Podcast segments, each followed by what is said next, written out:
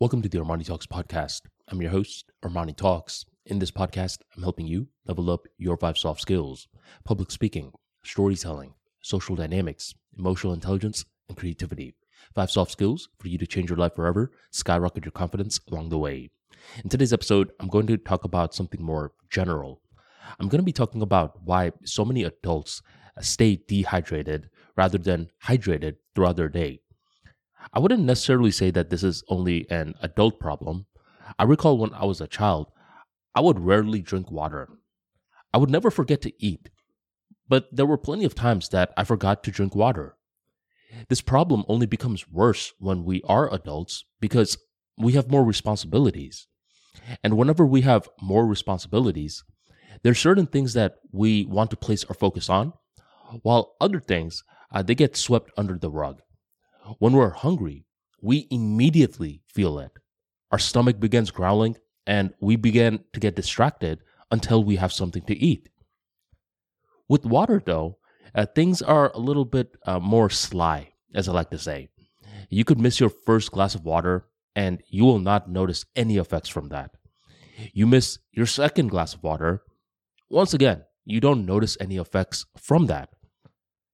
But by the time that you miss seven glasses of water, that's when you suddenly start to feel dehydrated. And from there, a lot of people misdiagnose the issue. Uh, for example, if you're dehydrated, automatically you're going to feel groggier. Let's say you are dehydrated, you're feeling groggy. What's going to be one of the first things you think of? Are you going to think, huh, am I dehydrated right now? Or are you going to think, huh, I'm tired. That means I need to get more sleep.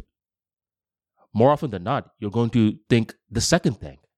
Maybe you did get enough sleep, you're just dehydrated, and that's the real reason why you're groggy.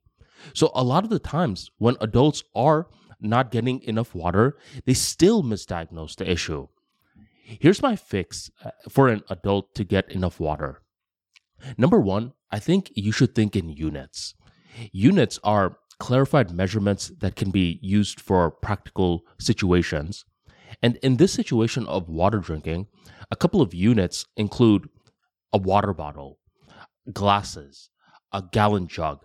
These are crystal clear units that the mind can grasp onto. For me, I choose the water bottle, more specifically, the one liter water bottle. That is the unit that I think in whenever thinking about water. Now, once I have chosen the unit that I'm comfortable with, the next thing that I want to do is get a rough estimate on when I'm going to finish that one liter water bottle throughout the day. So, my rough estimates include 9 a.m. By 9 a.m., I should have finished my first unit of a water bottle, which is one liter. The second time I have to finish a water bottle is roughly around 2 p.m. The third um, water bottle needs to be finished roughly around 6 p.m.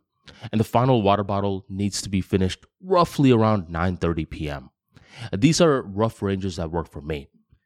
So now it's super simple. I have my unit of choice and I have a rough range on when I need to finish that unit by.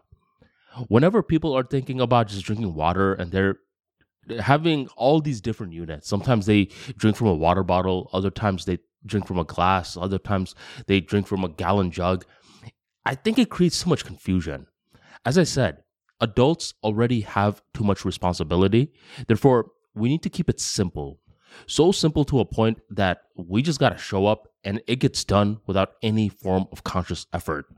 So I recommend you identify your unit of choice and from there, get a rough estimate on when the unit needs to be finished by. And from there on, you will be more hydrated rather than dehydrated. Thank you very much for joining the Armani Talks podcast, and I'll catch you next time.